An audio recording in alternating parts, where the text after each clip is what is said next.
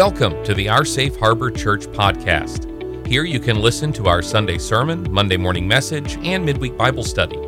We hope you will consider subscribing, sharing, leaving a review, but please be sure to check out our website at w w w dot our safe harbor dot com to learn more about us and find ways to get involved.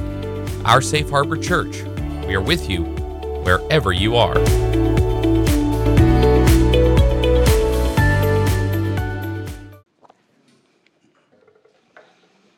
Well, good morning, church. Don't you love the creativity in this crowd? Really do. That uh, that was a hoot. Thank you, guys. Thank you. And thank you, Adam. And uh, thank you for Katie reading to us. I understand that it got very noisy where she was. Well, it was rain, I think. Yes, a, a big storm. And that was the quietest place she could find to read for us. But she still did. And thank you. Well done, you. We're starting A, a four-week series here, which will do some challenging things. Uh, and rather than trying to set it all up, let's just get started. Can you remember being sixteen or twenty? Can you remember? And remember how intense that was, how difficult. Well, there, there's a reason for that. As we see all these graduates hit their, their marks this these last few weeks, and it continues through this weekend.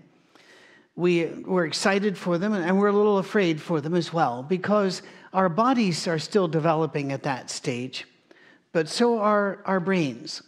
And our brains tend to lag behind our bodies in development.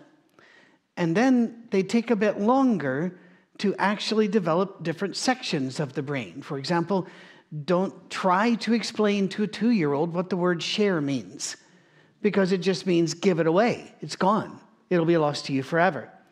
A three- and a four-year-old will be obsessed with the concept of death and will worry their parents by talking about it, because they cannot wrap their mind around that at that stage. That part of their brain literally has not yet come online yet. And there are reasons why we don't let twelve-year-olds enter into contact, into contracts. It's not because we don't respect and love twelve-year-olds. It's that that part of their brain that understands what they are doing is not there yet. There's a reason we don't let twelve-year-olds drive. Their, um, their reflexes are much sharper than mine, but the part of their brain that understands the responsibility and all that entails has not yet come online. That's the reason why we are appalled when we see child labor in some countries, or when we see children used as soldiers. And we know this was not their choice. This was something imposed upon them. They could not consent to this. And yes, when it comes to sexuality, every state in the union and almost every nation, I would like to say every nation, but I haven't checked. Almost every nation has an age of consent for sexual contact or for marriage, and there are reasons for that. There was a man in the last century named Erik Erikson, and he developed a roadmap so that we could understand, those of us that work with young people, where they are developmentally and what their task is. For you see, every stage of life has a job. And if you don't complete your job, if you do not resolve it, you are stuck there. I've watched developmental therapists, and I'm not a developmental therapist. I, I went, I went a different route, but I've watched them, and I'm, my jaw has dropped sometimes when they're talking to somebody, and I'm thinking of things which might be said or done or worked with, but then they will lean in and with all the greatest compassion in the world say, "What happened when you were about eight years old?" And the person look at them, and the blood leave their and, and their face, and they're just, "How did you know?" Well, in their language, their posture, and in their life, they are stuck. They did not finish a job. And I'm going to do these very, very rapidly. Anybody out there with a degree in education or a degree in psychology or sociology, you already know these, because these have become useful tools now for many decades, and they don't seem to be going away. Zero to eighteen months. Trust versus mistrust. Will I be fed? Will I be warm? Will I be picked up? Will, when there's, um, you know, is there someone to hold me? Is, is the world safe? And then eighteen months to three years, autonomy versus self-doubt. And that's when they began, or shame and doubt, some will say. Um, that's, you begin to gain control over your environment. You can pick up things. You can, you can become mobile. Always love it when parents say, oh, look, they're walking. And I'm thinking, yay and horror at the same time, correct? It is. Every, whenever grandkids come over, you look at your house and realize this is a death trap. Everything in here is sharp, poisonous, and, and, and designed to kill. And you, so you go around and wrap everything. But this is where they begin to understand how they are separate from you. And that's why some people call them terrible twos or terrible threes, because they are learning where you end and where they begin. And that's a, that's a big lesson, and it's a hard one. Then three through five, initiative versus guilt. Am I an acceptable person? Am I okay? This is where they learn direct play with others, social interaction. Uh, I can remember we had just come back to America, and I didn't know the rules. And I was in a grocery store, and this lady was dragging this kid that was about four years old, just around and just constantly berating the child. And I was thinking, one of those arms is going to be longer than the other, the way you almost get an error. She's going around the corners there. And just, you know, you're stupid, you're this, that. It was really not good. And for those of you that are thinking, why didn't people jump in? People don't jump in, for one. And two, this was the eighties. So there were a lot of things that we tolerated then we don't hear. I didn't know the rules. So I just waited till she had paused somewhere. And I got down on my knees in front of the kid and gave them my card. And I, I, I, and I did this knowing that she was going to hear what I was about to say. I said, you're going to need to hold on to this, because in about ten or twenty years, you need to call this number. And I'll help you. And she looked at me. She actually had a can of beans in her hand. And I, I could see it working. I could see it working. Cost, benefit, you know, penalties. And she moved on. But that kid is going to be stuck. Initiative versus guilt. How about fi uh, between five and thirteen? In the, and by the way, why does it get so much bigger? Because your brain slowly develops these parts. And that is industry versus inferiority. Am I competent at anything? Am I good at sports? Can I solve math problems? Can I solve word problems? Can I read? Can I write? Can I function in a group? And then thirteen through twenty-one is really where I want to talk about today. Because if you're going to get stuck anywhere in this and not move on, for a lot of people and for our culture, I don't think we've done the job. That's identity versus diffusion, sometimes called identity versus ego diffusion. Growth toward independence, the discovery of your role, and identity.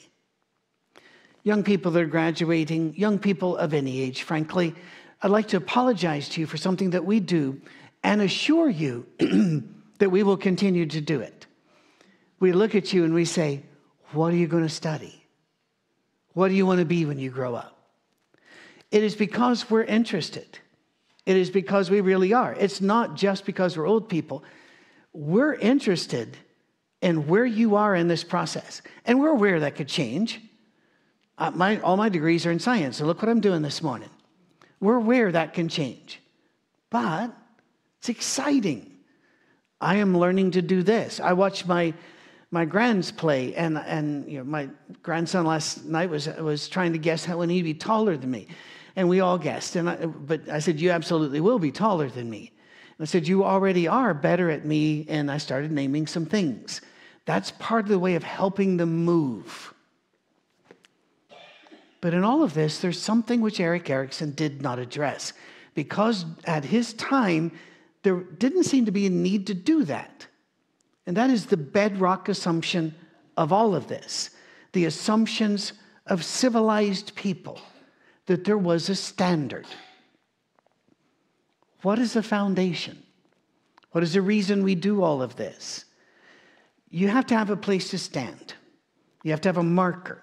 How far have we gone? You can't answer that question if you don't have a starting place. When will we get there? You don't have that answer unless you know a destination. And if you remove the foundation and bedrock of civilization, how do you gain an identity? And right now, our culture, and I'm not speaking just America here. I'm not talking about just the West or English speaking. It is a worldwide phenomena. There is a crash that's occurring in every aspect of life because we removed the foundation, which is Christ. And so for the last few weeks, I've been talking about, and grindingly so, and I may have even been boring you, here are the facts we know he existed. Here are the facts we know that he, he fulfilled these prophecies. We know his impact upon society. So now what do we do if that's taken away? Who are we? As I said last week, using a line from the Frank Peretti story, that the story for most people is from goo to you by way of the zoo. You're just an explosion that lucked out. You lucked out. You, you don't have to be a sloth. You, you get to be a person. You know, your atoms did not arrange in such a way that you'd be a tree. You're this now. Are we mere accidents? Are we mere detritus of a big explosion? I've been around explosions. Too close to a few explosions. And if ever you were around Northern Ireland in the sixties and seventies and early eighties, you know there are a lot of explosions there too. And those soldiers that served in battle know about explosions, I E Ds, artillery, bombs. When did that ever make something? When did a post office ever blow up and you go, oh, look, pandas? It doesn't do that. Are you merely stardust? Or are you the creation of a great and holy God, made in the image of that God, and brought into his world as a child of that God? Do you see how these two would lead you different directions, according to which story you choose? In March twenty-sixth, uh, seventeen ninety-one, the Académie des Sciences defined for the first time what a meter was. The original meter, by the way, is still on display at thirty-six Rue Vaugirard, across from the Palais de Luxembourg. It is what a meter is. All other meters have to meet that size, or they're not meters. I don't know if you know that, but countries do this. And, and moving from this one, America in its Bureau of Weight and Standards, uh, which sounds like a, an exciting job, they have a meter, and guess where it was measured from millimetrically? That one.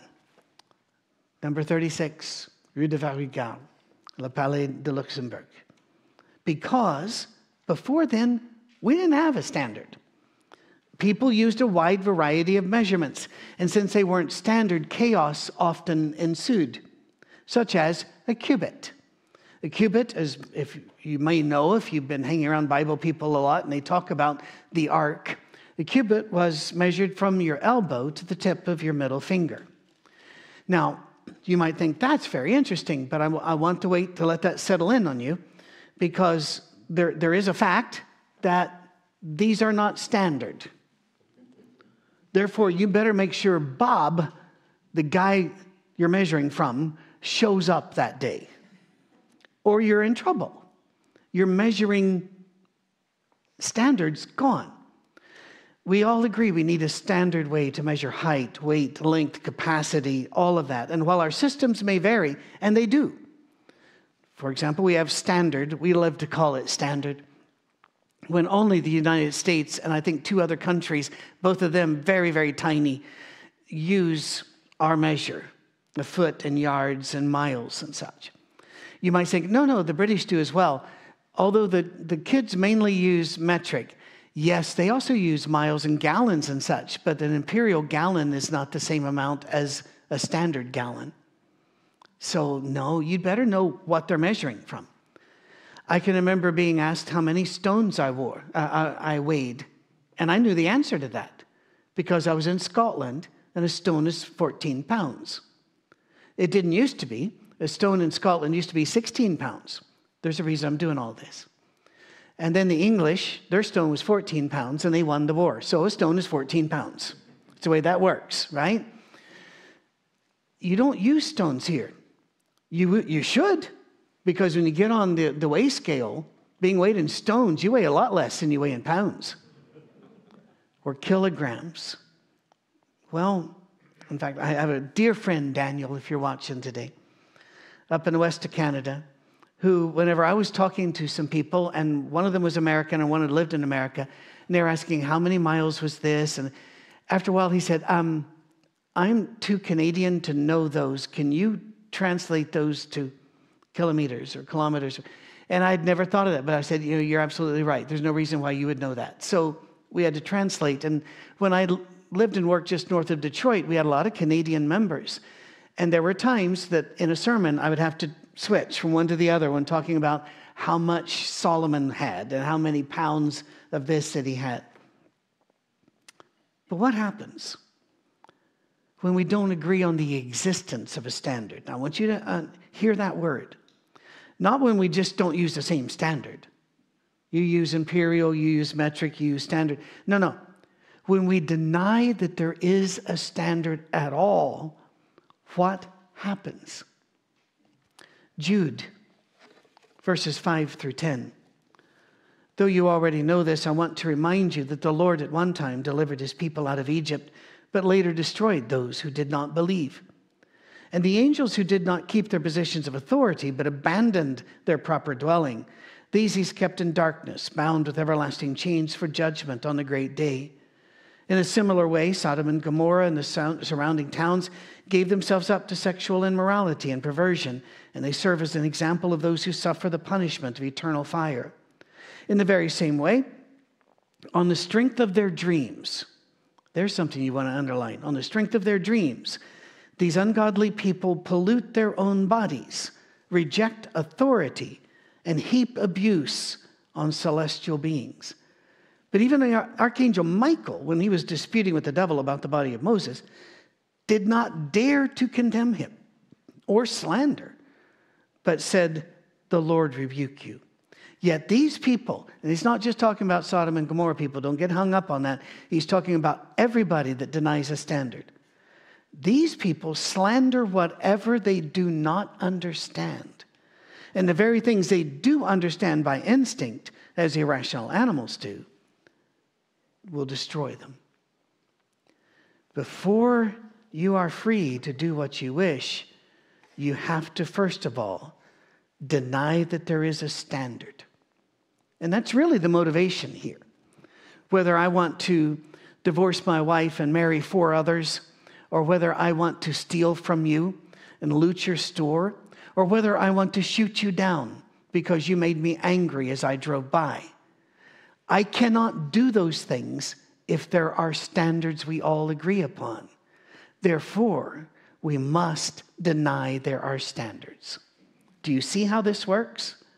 And this is the way civilizations spire into chaos. This is how we get a Holocaust. Because they moved the standard. The standard was no longer, this is a human being. The standard became, they are not Aryan. They are not Germanic. They changed the standard, but they claimed they still had one. But it kept floating and changing so they could do what they wanted to do. This is why Satanists, since there have been Satanists, and by the way, it is really hard to find a Satanist that believes there's a Satan. They believe that that's a Christian and a Jewish invention. And by the way, the Jewish Satan is very different than the Christian one. But they say, no, we just use that name because he's the real hero of the story, because instead of putting rules on us, he lets us do what we want to do. And every Satanist society or the Church of Satan, all of those that I've ever done any checking on, their motto was the same. It's a variation of, sometimes they make it with these and thous. Quote, "Do whatever you will is the whole sum of the law," end of quote. Do what you want. That's why they choose that. Isaiah warned about this in a very powerful chapter. You might want to read that later. Isaiah fifty-nine and verse fourteen, just in the middle of it. He says, "Justice is turned back, and righteousness stands at a distance, for truth stumbles in the public square, and uprightness cannot enter. Or as some versions put it more dramatically, truth has fallen in the streets, and no one's there to lift it. I get chills every time I read Isaiah fifty-nine or the wee book of Jude, for it seems that they're looking over my shoulder at the world we have right now. Other ages have faced the same challenge, and what we do and how we respond will make all the difference when it comes to what kind of world we leave behind for our children and our grandchildren and their children. Next week, we're going to go into great, great detail about our identity in Christ. And that identity changes everything because it changed everything. Please pay attention to the tenses of the verb. Our identity in Christ changes everything because it already has changed everything. We accept reality when we accept Christ and his view of us. But if we dismantle our foundation, if we deny it exists, and I don't think anybody listening to me believes I'm overplaying my hand, but just in case. I remember once speaking to a college group and saying, you know, ten, we all know ten times ten equals one hundred. And one young man said, no, we don't. And I looked at him and I said, explain. He says, it only works that way if you're in a base ten. And I said, but we do live in a base ten. He goes, what if you do a base twelve? And I'm going, okay, once again, maybe we should agree with our foundation. All right, in a base ten society, you, you see, he had a point. But in recent weeks, in our major papers here in the United States, several of them ran an article by a professor arguing that saying two plus two equals five is perfectly acceptable, and to deny that it is acceptable is racist. We've been told that how you feel is truth. In fact, as one lady on TikTok has said many times, don't, don't tell me your facts, my feelings trump your facts. And millions of followers. Follow, have you heard, follow your truth, speak your truth? That's fascinating. What is your base for this? By the way, the professor that says two plus two equals five is acceptable is not an engineer, and I thank God for that. Because I might want to get in an airplane or drive on a bridge. In other words, it doesn't work in the real world, so why are we teaching it for people's inner thought?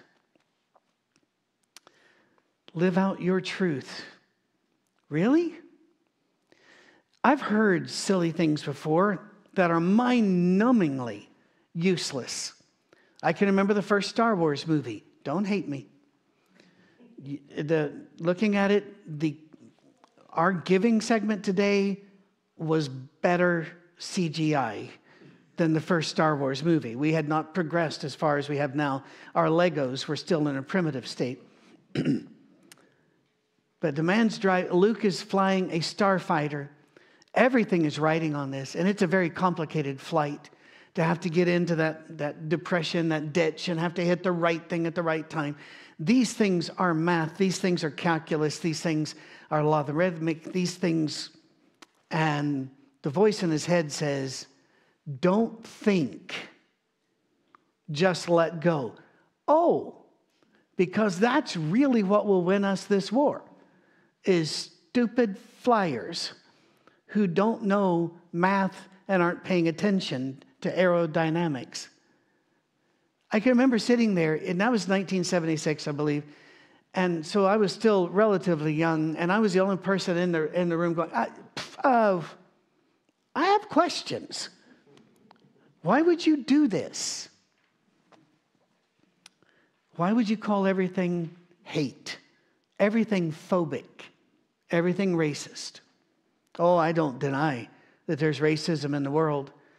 I, I know there is. And it's a crime against Almighty God. But let me use a different illustration to show you what I mean by this. If you misuse a word and, and rip it from its foundation, it becomes a nothing word. If I say that this guitar is purple, and my shirt is purple, and the lights are purple, and the day is purple, and our food is purple. After a while, the word purple means nothing. It has lost its power because it has become unmoored from any standard. Working with the police and having to watch interviews, and we, we listen to a, a lot of podcasts about true crime, you will hear people say constantly, "You have to believe me." No, that statement is unmoored in reality. Uh, sometimes I swear on my mother. I'm going, I haven't met her, you know, so I'm not sure if you even like her. You know, you swear on my mother's life. I'm going, but I don't know what you, how much you value your mother's life. You start using these phrases and they mean nothing. And phobic, phobic, phobic, phobic, it means nothing. Hater, hater, hater, hater. It means nothing after a while. When you lose your standard of measurement, however, you will cast about for another one. And those who deny the existence of any standard will demand that you agree with them as if there were a standard, and thus create a new standard. This is a new... Remember in the nineteen sixties when we were told to be nonconformist? And nonconformity was the thing. And they all nonconformed the same way. They went to commun- communes, grew their hair out long, uh, wore army jackets with peace symbols on it, wore Birkenstocks and round linen glasses, talked about peace, man, and that had little patches. What if they threw a war and nobody came? And they all did it the same way. And if somebody walked in with slick backed hair and a three-piece suit and said, "I'm nonconformist," they would say, "No, you're not." "Why not?" "Because you don't look like us." Aha. There's the problem, isn't it? What do your words mean? What do your standards mean? Now let's come back to that age bracket of thirteen to twenty-one. Their task is to find their identity, or they will become diffuse. What that means is that they lack a sense of self, purpose. They are adrift in the world, and therefore they listen to the last voice they hear. They are reeds driven in the wind, or driven by the internet, or driven by the loudest crowd. What message are they hearing? They're being, uh, uh, we have a suicide crisis right now, and worldwide, and I am shocked that it is not much worse. I really am. Because what messages are the thirteen to twenty-year-olds, and older, yes. But remember, we're talking about identity right now. Next week, identity in Christ. But the crisis of not having an identity right now. What do we have? They are told that their world is in crisis and that it will not survive. When I was a kid in the seventies, they were telling us we were facing a new ice age. But now, it is, it went from global warming to climate change to climate crisis. And I have no doubts that the climate's changing, because climates change. But I also have no doubt that humans might be affecting that somewhat, and that we could clean up our act quite a bit. I have no problem with that at all. We recycle. Um, Cammie makes sure we recycle. Um, and if I throw something away, I am entering that can and not coming back without it. We also reduce, we reuse, we recycle. I believe that we're supposed to be stewards of the earth. So yeah, but do I believe that we are in crisis? No. No, I'm not. But they're told that the climate will kill them and that their parents and grandparents are to blame. And so we get angry teenagers screaming at us in the U N, on TikTok, and in schools. We had people this last week throw paint over the protective, thank God, protective shield around Degas art this week. But they have destroyed other art to bring attention that the world is going to be destroyed, which seems self-defeating to me. They block traffic. They block traffic to the point where I've seen people get out of their cars crying, saying, "I've got to get to the hospital," or "This is my only job. I've got to get to the job." and heartless people standing. No, saving there is more important. So they make traffic sit there and idle for two hours. If you remove truth, people become nonsensical. And something else, we got to find another way to do this. Now, not only that, are, is their world doomed, but their only way to ever have any joy in life is to be famous. I've talked to middle school teachers because I had one tell me this, and I thought, well, that's an aberration in the data. That's not. So I've talked to a few others, not many, a few, and asked them, what do your kids want to grow up to be? Almost all of them say, most of them say they want to grow up to be a social media influencer. In other words, I want to live an ephemeral life where what I say today means nothing tomorrow. And what I produce today is forgotten tomorrow. Now, that's not just kids, by the way. That's sports talk radio. That's E S P N talking all day about things which might happen, could happen, should happen, but may not happen, and tomorrow they will act like they're, it, it, they just got born today, and they're going to start talking about something else. Why would you put your life into that? By the way, they're not destroying anything. They're not destroying art or the like. I'm not opposed to it. I'm just wondering, if our talent is to be knowledgeable, famous, rich, and celebrated. Now, this is not just everybody gets a trophy. This is a, um, an aberration in mental thought that says, whatever I do, others must agree that it is good and actively celebrate my decision. Why? Are you actively celebrating my decision to wear this shirt? To marry Cammie? You should. That I bought this guitar long ago? Are you active? I've not asked you to. In fact, as you're watching this, you know you have the power. There's a, an X there you can click. You can go off somewhere else. And you know what? I won't celebrate your decision, but I'll understand you have the right to make it. When did we get to where you have to celebrate me? And celebrate even things like my sexuality. No, no, I can celebrate my sexuality. I don't need your help. I don't need a day for it. Am I opposed? And people say, well, we need a day so we can get past the hate. I don't see the hate that you see, and maybe I'm wrong there. But you can come and talk to me about it, but if you scream at me, I'm not going to hear you. Because if you scream at me about hating you, all I can hear is your hate. We need a standard. And if we have a standard of Jesus, guess what? I'm called on the carpet just as much as you are. Every day. I'm not trying to say, look at you bad people. What I'm saying is, can we agree on a standard? And once we do that, we can all be judged by that standard. We used to have one. But sadly, our people are set up for failure, depression, isolation, and loss. In other words, ego diffusion. We are stuck. They cast about hunting for identity and meaning, and they look for it in all the wrong places. You will not find your meaning in politics, sexuality, feelings, body shape, comfort, lack of pain. Lack of pain. You see, if you have too much plastic surgery, you end up living plastic lives. It's a disposable culture. And when water finds the easiest path, or when trees find the easiest path, we end up with crooked rivers and crooked trees.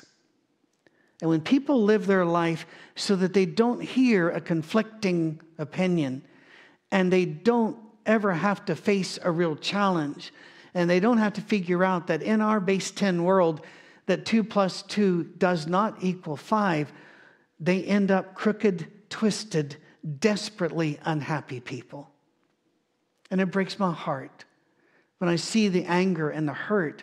I don't want you to be angry or hurt. I don't want to, I don't want to hurt you or make you angry, although I fear that I probably do just by existing and having a separate opinion. I'd love it if you were happy. So suicides are on the increase, and why wouldn't they be? If you're merely a speck in the universe with no meaning, why go through the pain? Our sweet neighbors to the north, and I absolutely adore Canada and Canadians, have passed the MAID law, which is medically assistant, medical assistance in death. And it's not just for people who have terminal illness, it's for depression or anybody who just doesn't want to live. And I listened to interviews this week where the people that engage in this and take the lives of those that come in were even laughing about how wonderful it is and to be a part of this. Where'd the standard go? Are you aware that the majority of young women in America aged twelve to twenty, the majority have considered suicide in the last two years? What happened? I didn't mention young men. You know why? People will say, well, because our young women are in crisis. They absolutely are. But when it comes to suicides, they're amateurs. eighty percent of suicides are male. You rarely hear about that. There are reasons for it, but it gets us off track today, so I'm not going to go there. It's just, by the way, we're not alone. The figures in Western Europe are very similar, some worse. Japan is facing an epidemic of suicide to the point where they are now having to put gates and guards around some forest because they are known for suicides. Charities are drying up. They're struggling for lack of funding. Why? Because if there is no Jesus, why feed the hungry? Why care for anybody? Why risk yourself for the abused or lift up the fallen? In fact, it is an absolutely a tenet of karma, faith in karma, that you don't help the hurting because they need to work that out, or they'll have to come back the next life and do it again. Karma is an invention of the devil. We'll talk more about that, especially in a couple of weeks. But our standard is Christ. Therefore, he says this, when the Son of Man comes in his glory and all the angels with him, he'll sit on his glorious throne. All the nations will be gathered before him, and he will separate the people one from another as a shepherd separates the sheep from the goats. There are standards. He will put the sheep on his right and the goats on his left. Then the king will say to those on his right, "Come, you who are blessed by my Father, take your inheritance, the kingdom prepared for you since the creation of the world." Oh, why? What's the standard? "For I was hungry, and you gave me something to eat. I was thirsty, and you gave me something to drink. I was a stranger, and you invited me in. I needed clothes, and you clothed me. I was sick, and you looked after me. I was in prison, and you came to visit me." With Jesus as a standard, that's why I drive down to Louisiana State Penitentiary. That's why I spend money, because it costs money to email or videogram every week, making sure they can respond and that I'm responding to them. That's what I'm going to be doing a lot tomorrow. I've gotten behind. That's why this church gives money instead of heaping it up for ourselves. Why we don't invest in brick and mortar. We take this gift that we were given by the grants, and we use it to try to bless as many people around the world as we can. Why do we do that? Why am I here on a Sunday? It's pretty outside. It's perfect golfing weather. Is it not, Doug? It's beautiful. Now, our golf isn't perfect or beautiful. My swing like looks like a man trying to put on a shirt while being attacked by bees, but I still enjoy that. I stole that line from Dave, David Farity. Thank you, David. We'll come back to this in the weeks ahead, but I want us to step back for just a moment, if we could, and get our footing for the next week while we wait for that lesson. I want to make sure that we understand who we really are. And there's one thing for certain. You are better than you have been told you are. You are worth more than you think. You are much better and a much more valuable and precious person than you even imagined. And that's even if you actively do hate me, if you actually do stand and oppose to me and yelling, I still see a child of God, made in the image of the eternal Father, dearly loved by him. And the reason I see you that way is because we do not live in a world without Jesus. But if those who don't know him live in that world, we need to understand, while we live in a world with Jesus, many of our neighbors do not. So let's get our footing squared, our foundation secured, so we can go preach at them? No. Yell at them? Never. Violence? Unacceptable. So what do we do? We love them. Because you see, in all of these jobs, there's another name. There's another name for those jobs. And that is and often inter, interused in psychology, psychotherapy, is that these are the crises of that moment that must be solved. In a world in crisis, crisis, they're going to need to run sometime. They're going to need to turn and run or collapse and be held. Be the people they run to, not the people they run from. Don't preach against them. Don't stand against them.